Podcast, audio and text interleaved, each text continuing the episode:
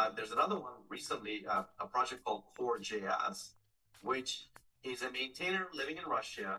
This code base runs the entire web application on the internet, Netflix, Amazon, Google, you know, you name it. Everybody's using components of this. This person is pleading on the internet saying, I don't have financial help. Please help me. He went to jail for 10 months for an accident, during which 10 months there was no updates on the code.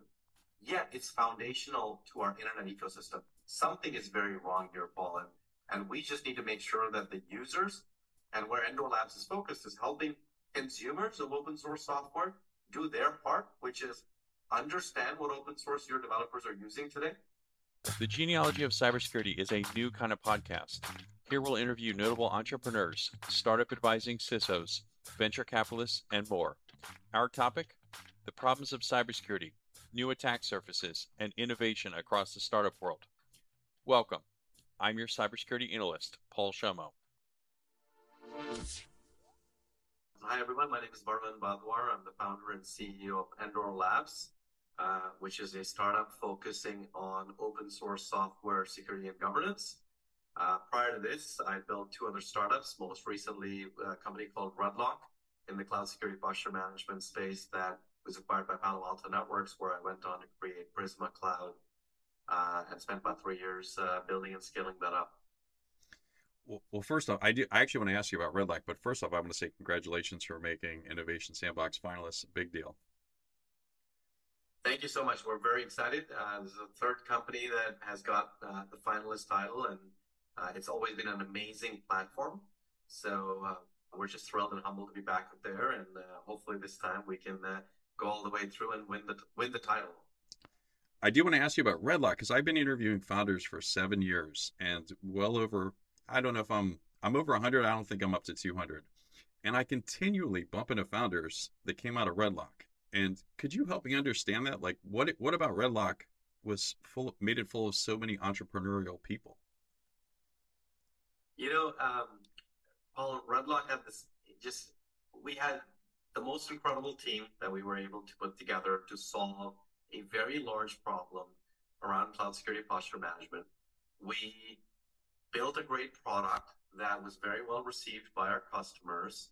And we just saw this tremendous trajectory of success, not just creating the category of cloud security posture management, but as you can now see, you know, there's a, there's a just, it's one of the fastest growing categories still seven years later. You know, you see new entrants like Wiz and others coming in and challenging what was Redlock and is now Prisma Cloud.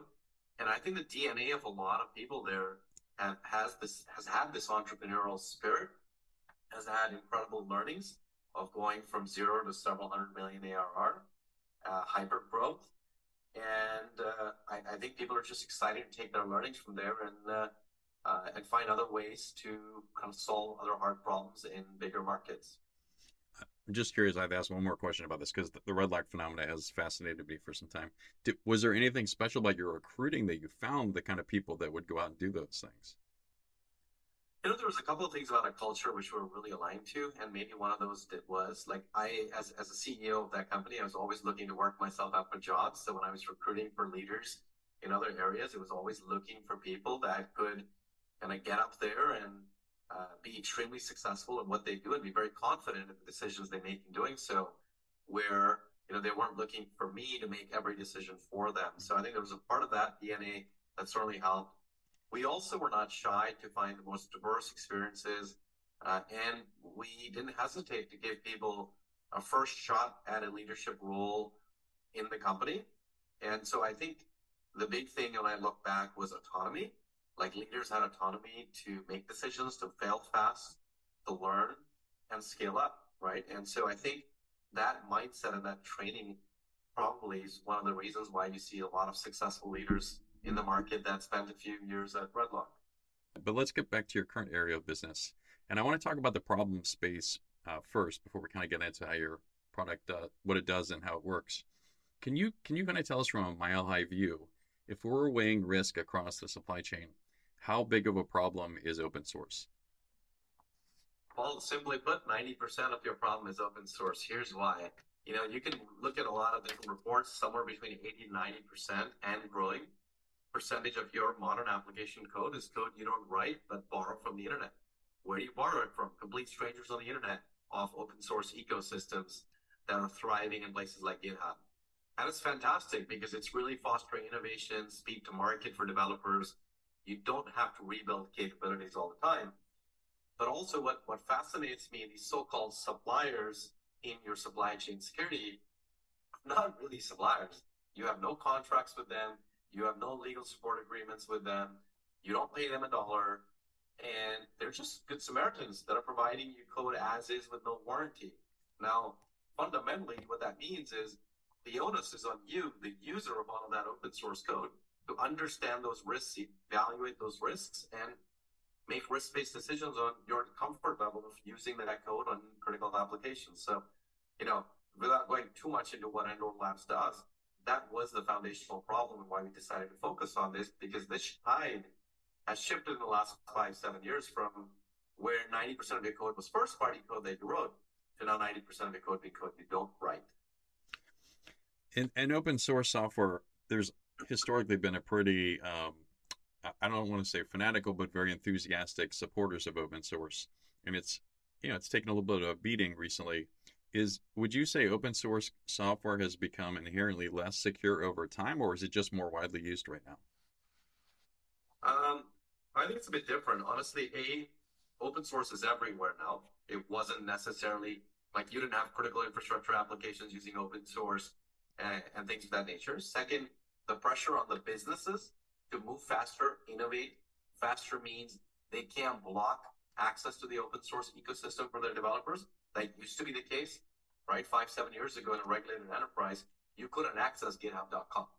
Uh, guess what? There's not a single place I could find today where you have that level of kind of rigidity and blocking controls.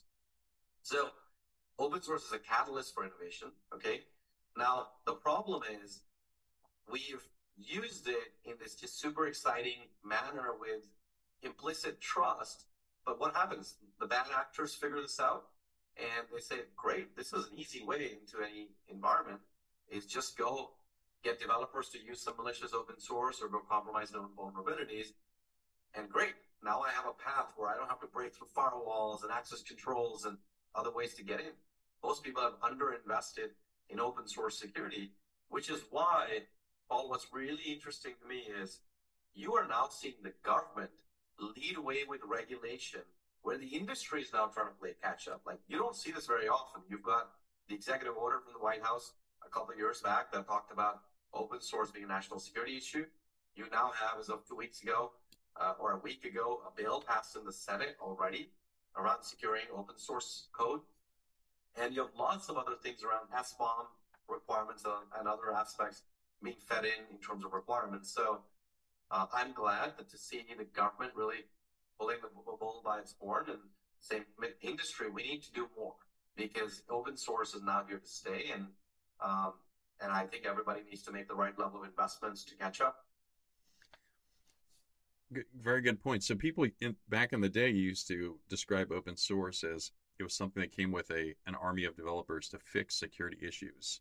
And for many years, there had been a perception that open source was actually more secure than proprietary code. Now, you're you're obviously you're you're you're pointing out the flaws in open source code, but you're not trying to get rid of it. You're trying to help it be used more responsibly. So, Correct. could you could you maybe help us from your your standpoint of expertise uh, in contrast, maybe compare and contrast the open source versus proprietary development approach for what kind of security flaws or, or you know basically basically make that compare and contrast for us. Sure, great question. Look, it's not that open source software is inherently insecure. I think when the argument for why open source should be trusted more is the code is available to everybody. Any security researcher in the world can see it. They can find things. It's great. There's transparency. On the flip side, when people think open source, you got to remember most of the open source code on the internet that's being used today is not the one that's being created by Google, Facebook, Apple, and others. It's actually a single individual that decided to do a project as a hobby. Code became something that could be reused. Now it's available to all. Now you got millions of people and literally millions of downloads a week happening on popular projects that are being maintained by somebody who spends 10 hours a week on it. it's not sustainable. The second thing is we got to remember nothing in this world is free. And this perspective that organizations, enterprises have when they consume and their developers are using open source, well, that's open source. Okay, well, yes, it is, but the difference between a Google and a traditional enterprise with how open source adoption works is huge. At a Google like place, there's an army of developers that are there vetting all the open source that wants that people want to use within Google. They're maintaining it. They're providing support and contributions back to the open source community. And when these are really critical projects, they're actually working them and then managing and maintaining it themselves. In a traditional enterprise, which is 98, 99% of the world, that doesn't happen. Your single developer brings in this open source, hopes and prays that that person sitting in Arkansas who's working on this project as a side thing is able to keep up. And it doesn't always happen. And you know, the, the, the example I want to give you here is when Log4j happened, obviously we all still get nightmares with it. Hundreds of thousands of companies sent the maintainer of Log4j spreadsheets and questionnaires to complete about their security posture, and these people just laughed them out of the door saying, I don't owe it to you. You don't want to use my code, don't use it. I'm not sitting for free and writing spreadsheets and responding to you. Uh, there's another one recently, uh, a project called Core.js, which is a maintainer living in Russia. This code base runs the entire web application on the internet, Netflix, Amazon, Google, you know, you name it. Everybody's using components of this. This person is pleading on the internet saying, I don't have financial help. Please help me. He went to jail for 10 months or for an accident, during which 10 months there was no updates on the code. Yet it's foundational to our internet ecosystem. Something is very wrong here, Paul, and, and we just need to make sure that the users and where Endor Labs is focused is helping consumers of open source software do their part, which is understand what open source your developers are using today, evaluate the risks around it, and then make risk-based decisions on how, where, and if you want to consume it, and how you're going to manage that code base on a, on a going forward basis. The, those are actually really amazing stories. I think the perception of open source is it's this group of people. It's this, you know, this hive of all these brains together that are working to maintain it. But in a lot of cases, it's a person, and we don't we don't really think of who that person is or their background, whether they're trustworthy or not. Some really good stories there. Log4j was obviously the worst and longest running vulnerability that I can recall. I, I think that's a pretty pretty easy assessment to make. Obviously, there's been a rise of DevOps. Everyone's becoming a software company. Codes being uh, spread all over the place. The cloud, microservices, APIs. Is, is that decentralization why Log4j was so hard to handle? Like, what's your assessment of why that was so difficult for the industry? Multiple reasons first and foremost, you're letting your developers bring in whatever software you need from the internet, and a lot of organizations weren't even cataloging or inventorying that software. So that's problem number one. Problem number two: the way the whole internet um, open source ecosystem works is there's this con- concept of direct dependencies and transitive dependencies. So allow me to explain this. Your developer may be bringing in packaged foo Okay, so in your developer's mind and in your inventory, you said, great, I know I use foo. Now, foo may itself be using as part of its development hundreds of open source dependencies. And those open source dependencies might be using hundreds of others. So you could end up with log4j six levels down in your code where your developers didn't even bring it in, but it's there. I call these the uninvited guests to your party. You didn't have them on the RSVP list. You didn't track their kind of COVID vaccination status. They're there and you know nothing about them. And so the first problem was just really visibility. Where do I have log4j in my, in my environment? And you know, speaking of decentralization, you got to remember a, a large enterprise has thousands, if not tens of thousands, of code repositories. So you can't just go at one place and look.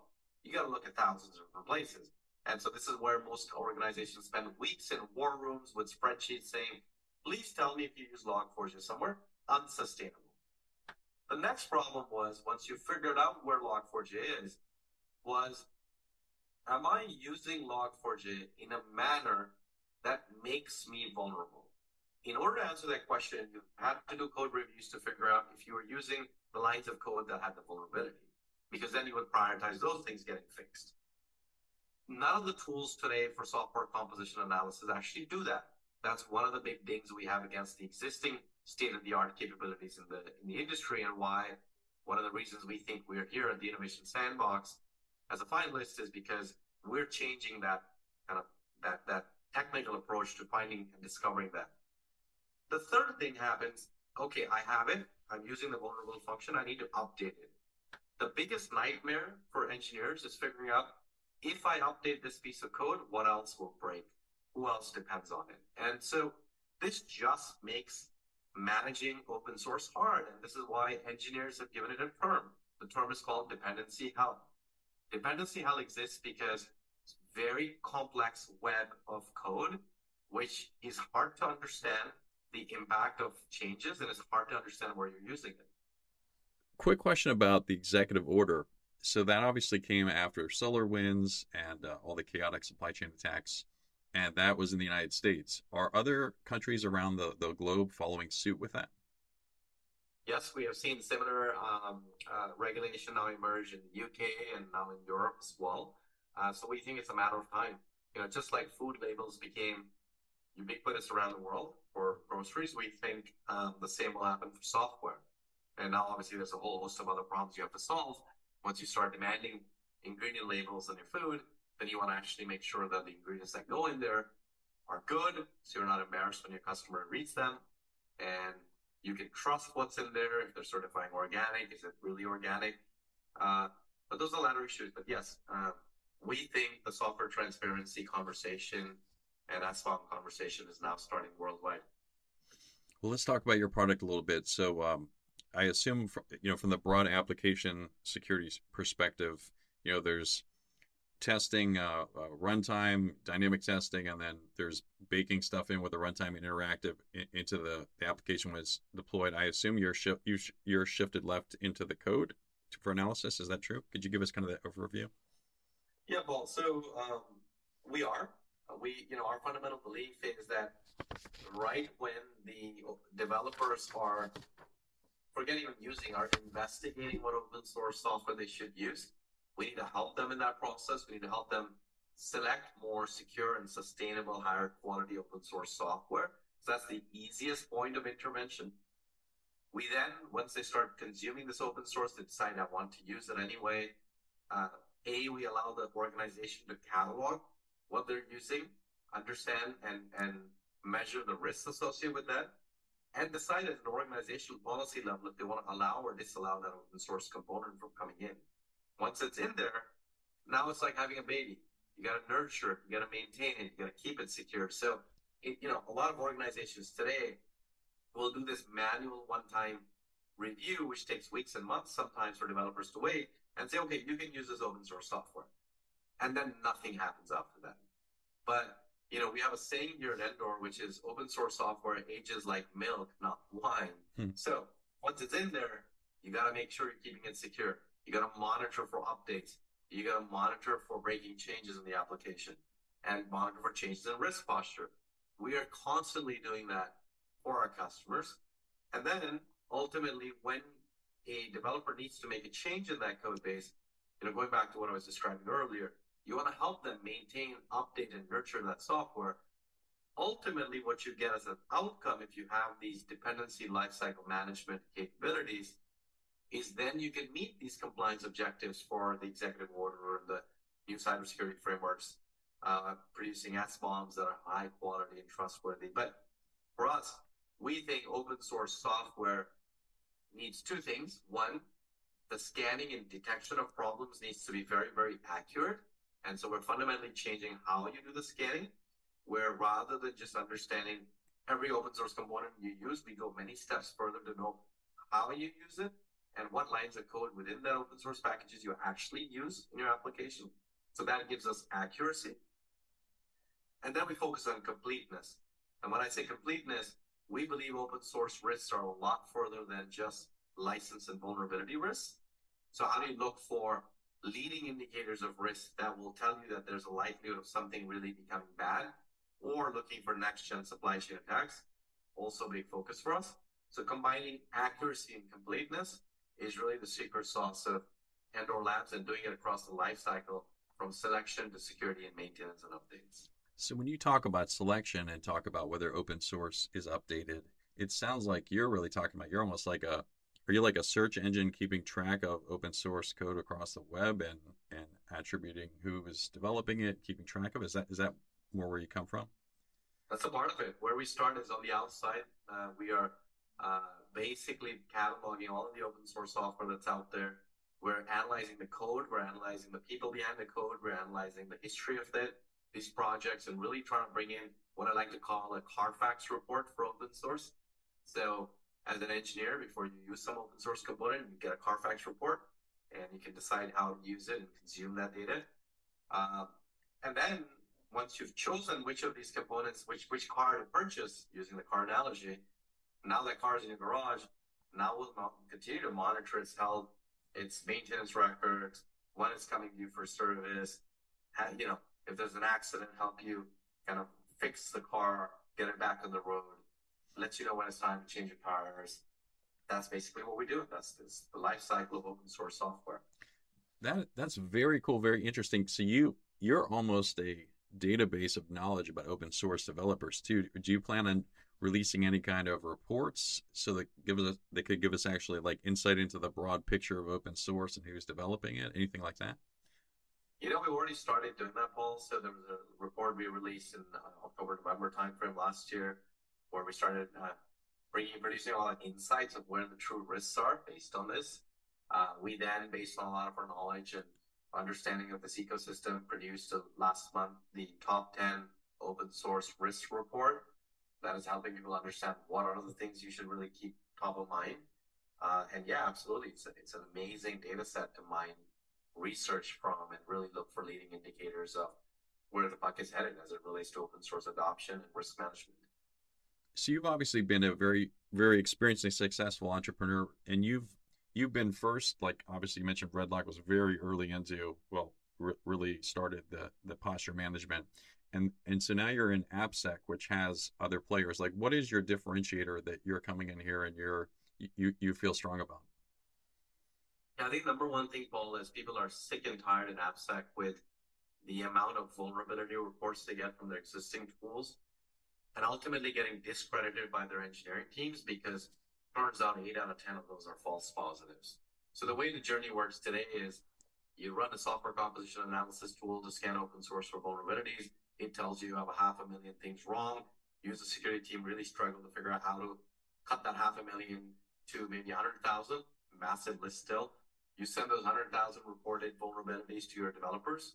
They spend the next several months going through those tickets and then one at a time coming back to you and saying, this doesn't affect me, this doesn't affect me, this doesn't affect my code. And then you're having this massive debate, politically charged debate between engineering teams and security teams. Security teams want a clean bill of health from their SCA tool, and engineering team don't want to do the work that's unnecessary. And that causes a lot of friction. So the number one thing we're solving for is really changing fundamentally the way we scan to be much more finer grained in our analysis to know pinpoint down to the line of code in open source that you're using and know if that's affected by a vulnerability or not. And thereby be able to reduce a lot of vulnerability reports by 70 to 80%. That's one. Second piece is really helping organizations think on how to get a more complete picture of risk. Like I said, you know, there's more things than license and vulnerability compliance that are problems. And we're kind of pioneering this idea of kind of looking at risk more holistically and managing that at the very onset when developers are considering use of open source software. So I would put these two things kind of up there as the key differentiators against the incumbent a software composition analysis products, which are the answer to open source software.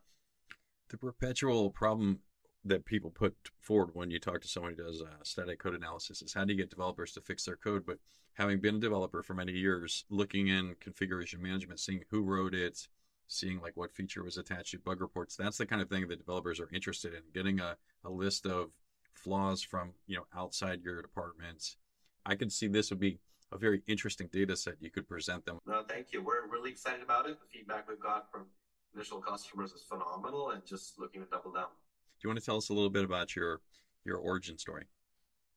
Yeah, look, with Endor, um, you know, I was facing this problem firsthand at Palo Alto Networks right after SolarWinds, our leadership team and board was asking a lot of questions about how we are managing our software supply chain risks, and it was hard to produce good, credible answers. And you know, when I looked at this problem, and then um, at the 68,000 alert problem I talked about in the beginning, and when I asked dozens of my peers in the industry to just figure out if this is a unique problem to me, everybody was struggling with this.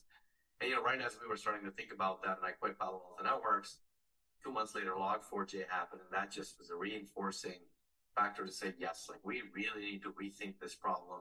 We have far too much reliance on open source software than we want to believe. And we really need to think about risk management and security and then. And, you know, we kind of embarked on that journey. I was um, blessed in that process to be able to build a phenomenal team. You know, we had this, we had this belief that because this was a core engineering problem at the roots, we wanted to bring a very diverse set of engineering talent in the company. So we had a rule of two. You couldn't hire more than two engineers from the same company for the first 15, 20 engineers. So that allowed us to bring an understanding of how different organizations do open source and dependency management as part of engineering processes. We ended up hiring seven world-renowned experts and PhDs in the space of dependency management that have done some technical breakthroughs and work in academics that we then took to productize in the enterprise. And, you know, along the way, we've had over 30 CISOs personally invest in the company because they've just been so excited by our approach, mission, and vision. So, all in all, we're uh, we've got an amazing team, an amazing set of investors and supporters that are rooting for our success. How can you find Endor Labs on the web? EndorLabs.com, very straightforward. Come check it out, and uh, there's a lot of learning content and you know, for folks that are trying to understand what are these new risks that we've been talking about for open source, check out the top 10 OSS risks report that's available under resources, or also just play around with the interactive explorer, uh, which is just on our homepage. You'll see a, a link to Risk Explorer where you can interactively understand the new emerging risks in the open source supply chain.